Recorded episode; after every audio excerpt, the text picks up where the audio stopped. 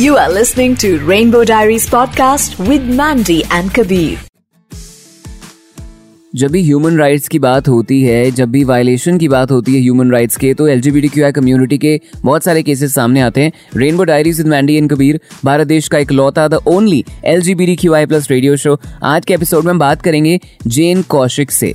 इनकी खबर हमारे सामने आई थी, जहाँ पे she was a teacher at a school और उनको वहाँ से निकाल दिया गया on the ground that she is the transgender exactly हुआ क्या? पता करेंगे ऑन रेनबो डायरीज क्या आपकी क्या डिग्री और आपकी क्या एजुकेशन uh, मेरी मास्टर्स इन इंग्लिश है और मेरे पास बैचलर ऑफ़ एजुकेशन बीएड की डिग्री है। एंड uh, आपने जिस स्कूल में uh, पढ़ाई पढ़ाने की नौकरी ली थी वहाँ पे आपके कितने राउंड ऑफ़ इंटरव्यूज़ हुए थे before you were taken on as a teacher there सबसे पहला राउंड टेलीफोनिक राउंड हुआ था मैनेजिंग डायरेक्टर के साथ। उसके बाद मुझे अच्छा लगा। उसके बाद उन्होंने जो एजेंट थे जो एक एजुकेशनल कंसल्टेंट कंपनी जिन्होंने मुझे कनेक्ट किया था स्कूल के साथ जिन्होंने मुझे बताया था कि वहाँ पर एक जॉब है and they are looking for some English teacher and उन्होंने मुझे पहले मैनेजिंग डायरेक्टर से कॉन्फ्रेंस कॉल पर टेलीफोनिक uh, इंटरव्यू कराया एंड देन uh, फिर मैनेजिंग डायरेक्टर को अच्छा लगा तो uh, उसके बाद उन्होंने उस एजुकेशनल कंसल्टेंट जो कंपनी है उनके एजेंट को बोला जिन्होंने मेरी कॉन्फ्रेंस कौन कराई थी सर के साथ मैनेजिंग डायरेक्टर के साथ कि she is good and now let's connect her with to the principal ma'am for video interviews and ऐसे करते करते you clear all the rounds and you were then taken on as the as for the role of the social science teacher in the school. For the role of social science as well as english teacher. तो J N हम पढ़ रहे थे that school ये कह रहा है कि हमने आपको इसलिए टर्मिनेट किया बिकॉज़ आप इनकॉम्पिटेंट हो सोशल साइंस पे। अंग्रेज़ी तो बहुत अच्छी है लेकिन सोशल साइंस इनका अच्छा नहीं इसलिए तो निकाल रहे हैं। बट लेकिन आप ये भी कह रहे हो कि उन्होंने तीन इंटरव्यूज़ लिए मतलब आपको कुछ टास्क दिया होगा करने के लिए। When did you come to know something was wrong? मतलब कि मैं आपको बताना चाहूँगी कि there was a girl at the hostel एक लड़की थी हॉस्टल में। वो मेरी काफ़ी बड़ी बहुत क्लोज थी मतलब कि मैं उसका बिल्कुल एक माँ की तरह ध्यान रखती थी। वो मेरे मोबाइल को यूज़ करना, मेरे मतलब कि कभी उसको पढ़ाई करनी हो तो वो मेरे मोबाइल को यूज़ किया करती थी। कभी कुछ अपने घर से, हमेशा उसकी मम्मी पापा का जो फ़ोन आता था वो मेरे फ़ोन पे ही आता था मतलब कि उसके हालचाल पूछने के लिए। और कभी किसी ज़रूरत पड़ती थी वो मेरे पास मतलब होती थी। बट uh, एक टाइम आया जब मतलब कि मैं उससे मतलब मेरा ठीक नहीं रहा उससे एक दिन में ही वो एक ही दिन में सब कुछ हो गया।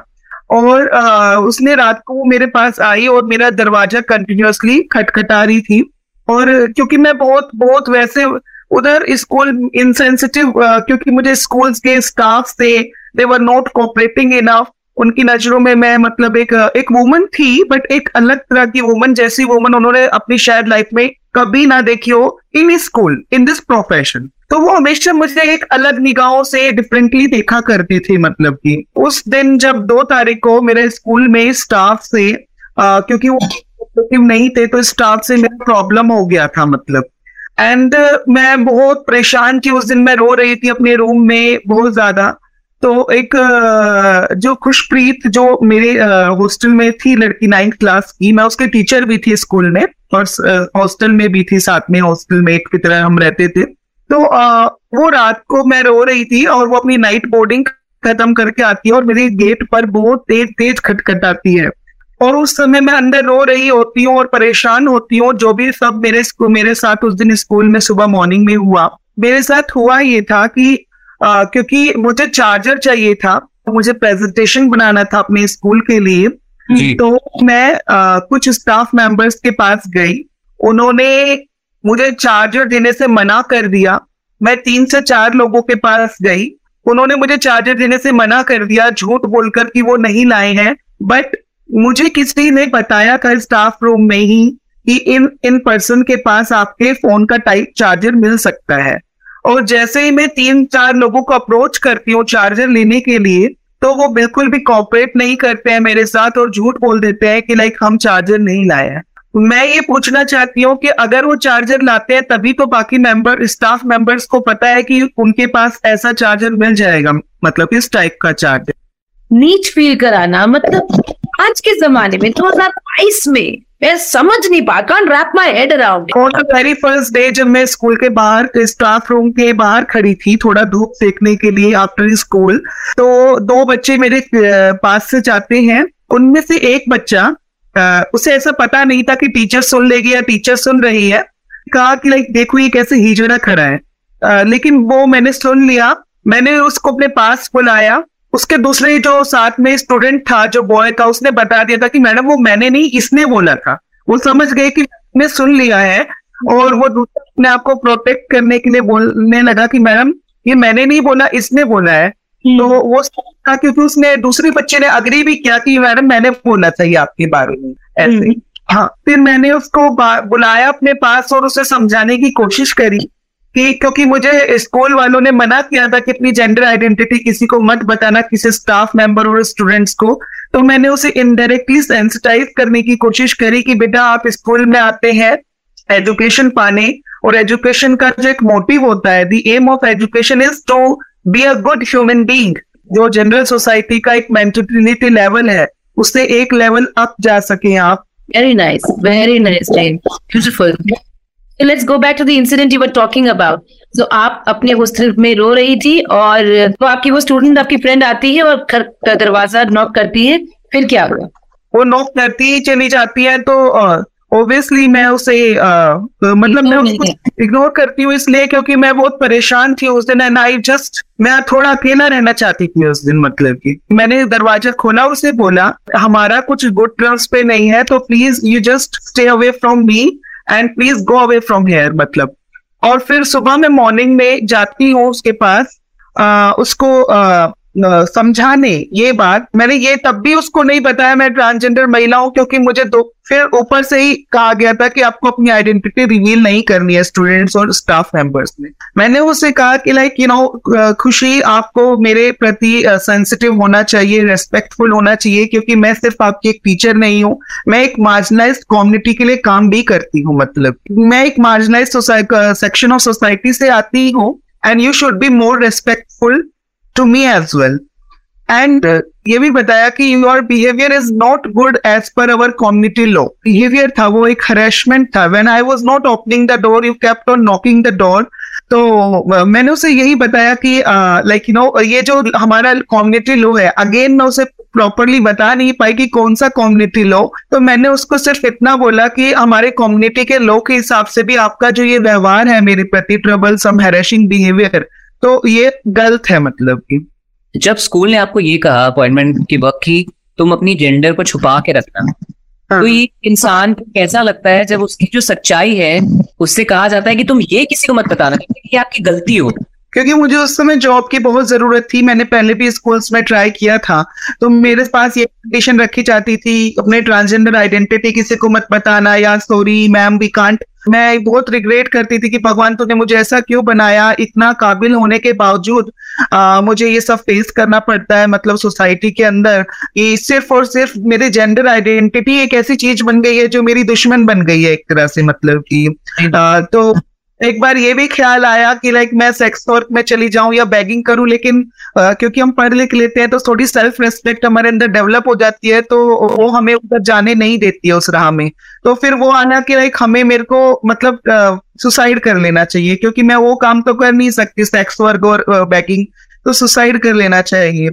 तो बहुत फ्रस्ट्रेट हुई थी बहुत ज़्यादा फ्रस्ट्रेट हुई थी उस दिन मैं बता नहीं सकती क्योंकि बार बार ऐसा होता जा रहा था कि अपनी आइडेंटिटी छुपाओ के काम करो या कर, हम ले आपको दे ही नहीं सकते काम क्योंकि ये बहुत सेंसिटिव होता है। कल इस किसी पेरेंट्स को पता लगेगा तो ऑब्जेक्शन फेस करना पड़ सकता है। किसी स्टूडेंट को पता लगेगा तो वहाँ से ऑब्जेक्शन आ सकता है। ये वो सब मतलब। What about your family ji आपने इतनी पढ़ाई लिखाई करी है अपने बलबूते पे करी है parental support family support how was your childhood मैं जब क्लास टेंथ में थी और इलेवेंथ में थी मैं दो बार सुसाइड ट्राई कर चुकी थी। कम मतलब की।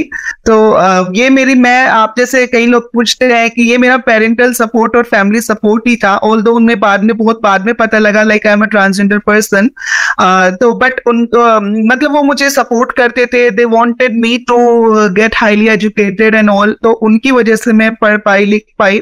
हाँ फैमिली में कोई, मैं कहूँगी, इतना ज़्यादा चैलेंज नहीं था लेकिन थोड़ा था भी, सच बताऊँ तो। मतलब वो मेरे फैमिली मेंबर्स से नहीं, जो हमारे रिलेटिव्स हैं। रिलेटिव्स है, उन्होंने बहुत गंदा गंदा बोला मेरे बारे में, मेरे पेरेंट्स के बारे में।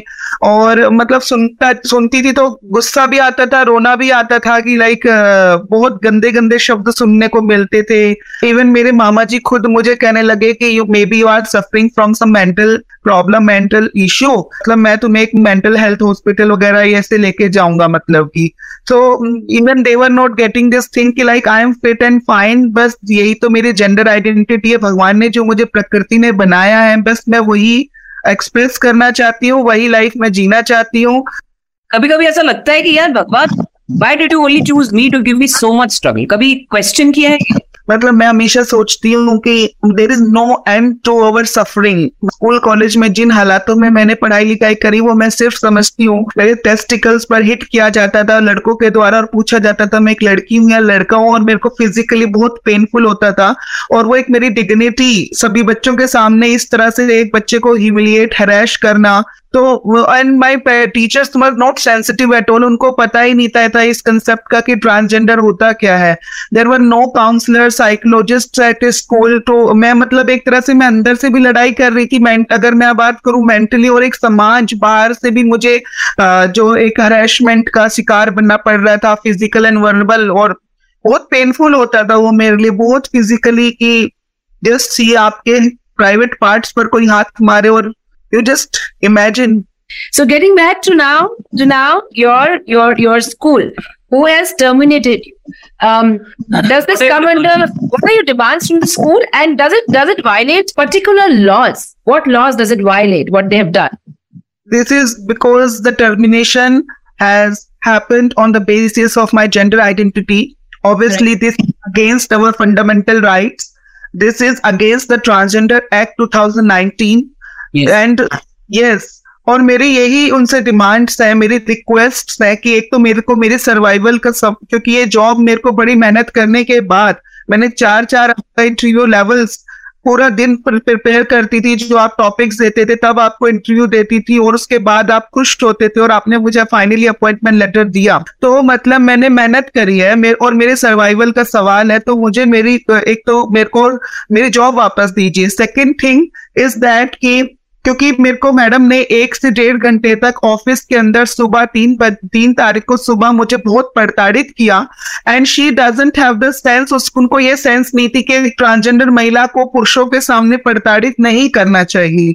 उन्होंने दो लोगों को बिठाया स्टाफ के और उनके सामने मेरी बेजती और मेरे मतलब मुझे प्रताड़ित किया गया। उस समय मेरे को बहुत गंदा फील हो रहा था कि लाइक एक वुमन एक वुमन को कैसे ऐसे आदमियों के सामने ट्रीट कर सकती है मतलब की। उसके बाद हाथ जोड़ रही थी, पैर पकड़ रही थी कि मैडम, उस किसी बच्चे को नहीं पता लगा है मेरे बारे में और मैं और किसी बच्चे को पता लगा है तो मैं अपने उससे बात करूँगी ये बताने के लिए कि वो किसी को ना बताए कि मैं ट्रांसजेंडर हूँ मतलब की। तो उसने, उन्होंने उन्होंने कहा कि अब तक तो उसने सभी बच्चों को बता दिया होगा और मतलब कि स्टाफ मेंबर्स को भी कुछ को बता दिया होगा और मैं आपको अभी you have to leave the school immediately और मेरे से फोर्सफुली रेजिग्नेशन लिखवाया, उन्होंने रिजाइन कराया।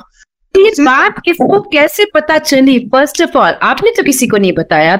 तो ये बात आप पे क्यों डाली जा रही है कि बच्चों को पता चल गया किसी को पता चल गया? आपने किसी को बताया क्योंकि मैं क्लास नाइन्थ की लड़की से सुबह बात करके आई थी कि मुझे परेशान करना बंद कीजिए मुझे हरेश करना बंद कीजिए। ये एक हमारा एक ट्रांसजेंडर आपको रेस्पेक्टफुल होना चाहिए जो एक मार्जिनलाइज कम्युनिटी से आती है एक टीचर और जो एक मार्जिनलाइज कम्युनिटी के लिए काम भी करती है मतलब की। क्योंकि मैं यहाँ पर सिर्फ़ एक टीचर नहीं हूँ आप मेरे को देखे तो मैं एक एक सोशल वर्कर भी हूँ जो और मैंने उसको ये भी बताया कि like see this your this harassing and troublesome behaviour against me is also not good as per our law do you have a lawyer अभी कोई uh, मतलब ऐसे uh, मैंने बात करी है कुछ लॉयर्स से बट क्योंकि एनसीडब्ल्यू ने इसका संज्ञान लिया था नेशनल कमीशन फॉर वुमेन और उनकी रिपोर्ट आनी बाकी है कि उन्होंने कहा था chief secretary of Uttar Pradesh से कि विद इन वन वीक इसमें आप इन्वेस्टिगेशन करेंगे इंडिपेंडेंट इंक्वायरी करेंगे और जो भी मैटर है, उसको आप रिपोर्ट बैक करेंगे विद इन वन वीक तो वन वीक से ज़्यादा हो गया, अभी रिपोर्ट नहीं आई है।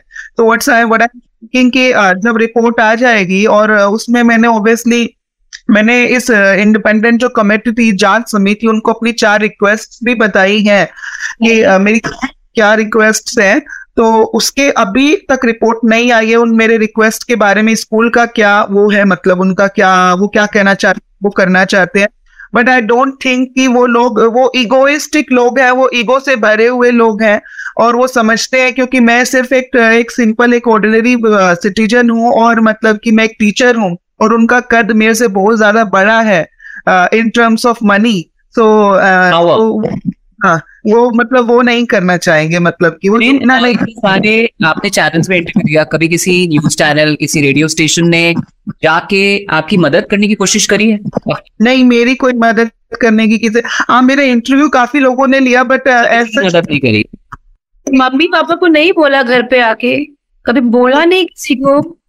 उनको मैंने बताया बहुत बात नहीं क्योंकि मैं उनकी नज़रों में एक लड़का थी। तो मेरे लिए भी इजी नहीं था कि इतनी जल्दी कम आउट होना। कि क्योंकि वो तो मुझे एक लड़के की तरह ही देखते थे। तो अगर मैं उनके सामने आती तो शायद वो भी मुझ पे डाउट करने लग जाते हैं। बहुत सारी चीज़ें होती हैं जो हमारे दिमाग में चलती है कि पापा मम्मी के सामने कैसे आऊँ इस चीज़ को लेकर, ये वो सब। क्योंकि हम एक कंजर्वेटिव फैमिली एक कंजर्वेटिव सोसाइटी में रहते हैं तो मे बी वो ना वो इनको समझ में नहीं आए। या मतलब पहले तो वो भी ऐसा हो गया था उन्हीं को कि एक लड़का एक लड़की की तरह कैसे महसूस कर सकता है मतलब ये वो सब कुछ। But we also want to tell you कि तुम अपनी हिम्मत बना के चलो। You don't owe anybody anything मैं बस यही कहना चाहती हूँ कि शायद उन लोगों को ये नहीं पता कि ट्रांसजेंडर पर्सन की कितनी लाइफ बहुत ज़्यादा वो रहती है।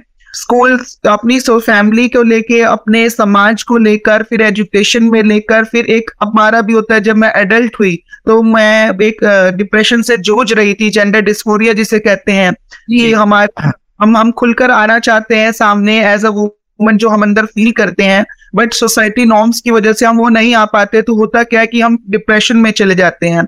मैं तीन चार साल डिप्रेशन में रही, तब मेरे पेरेंट्स को समझ में आया और उन्होंने एक इंसानियत दिखाते हुए मेरे को दे सेड कि like yes we are with you we support you you just अगर आपको एक ट्रांजिशन कराना है अपना तो वी आर विद यू लेकिन वो भी एकदम से नहीं समझे, उन्होंने भी अपना समय लिया, जब उन्होंने देखा yes she is suffering from something वो एक कुछ तकलीफ़ से गुजर रही है।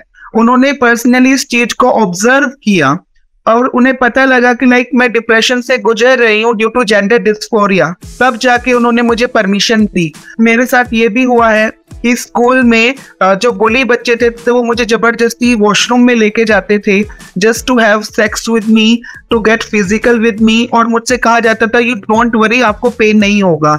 स्कूल 10-12 साल हो चुके हैं मुझे स्कूल से निकले हुए कॉलेज कर लिया है मैंने लेकिन मैं बचपन से यही देखती आ रही हूँ इतने सालों तक कि हमारी जो सफरिंग है उनका कोई एंड नहीं है If you, if anybody can reach out and be of any help, uh, please do reach out to us on our Instagram. Yeah. Thank you. Thank you, Jane. You are listening to Rainbow Diaries podcast with Mandy and Kabir.